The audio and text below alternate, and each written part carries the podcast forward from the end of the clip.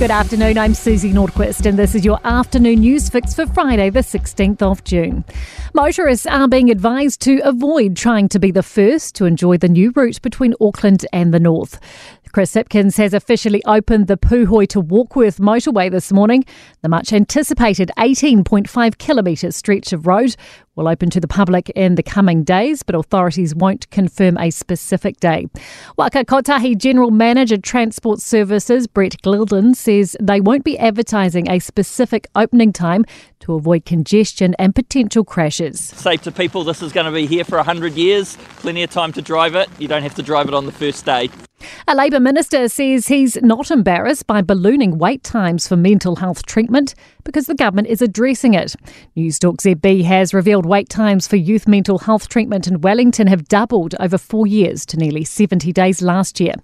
Nationals Matt Ducey says the biggest barrier to timely support is not having enough specialists, but Duncan Webb says this can't be solved overnight. Workforce is a huge issue. We've increased the number of psychologists that are being trained, but a clinical psychologist takes 6 years to get out into the workforce.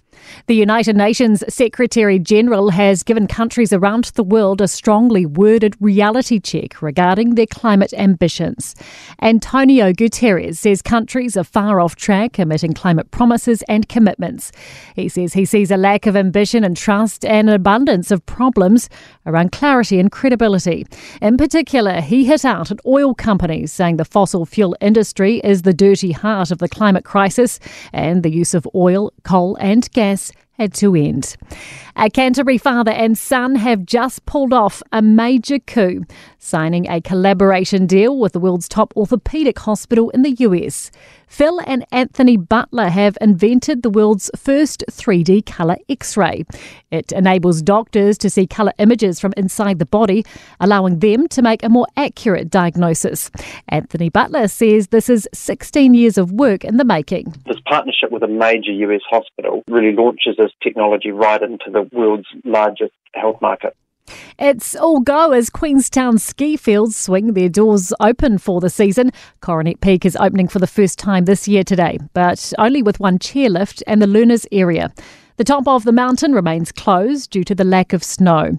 NZ Ski Chief Executive Paul Anderson says it is currently hard to make snow. In Queenstown, it's actually warmer in temperatures on the ski field than it is in the valley. Cardrona, Treble Cone and the Remarkables plan to open tomorrow. Mount Hart and Canterbury kicked things off last week.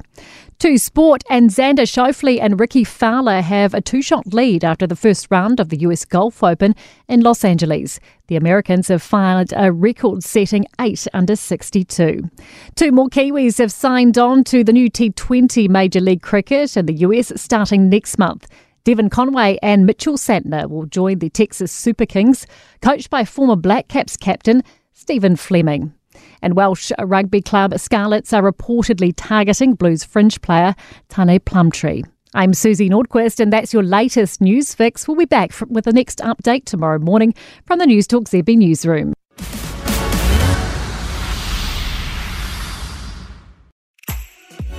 If you enjoyed this podcast, you will love our New Zealand Herald podcast, The Little Things, hosted by me, Francesca Rudkin, and my good friend Louise Airy. We focus on all the little things that you can do to make a positive impact on your life and to cut through the confusion from the health and wellness industry.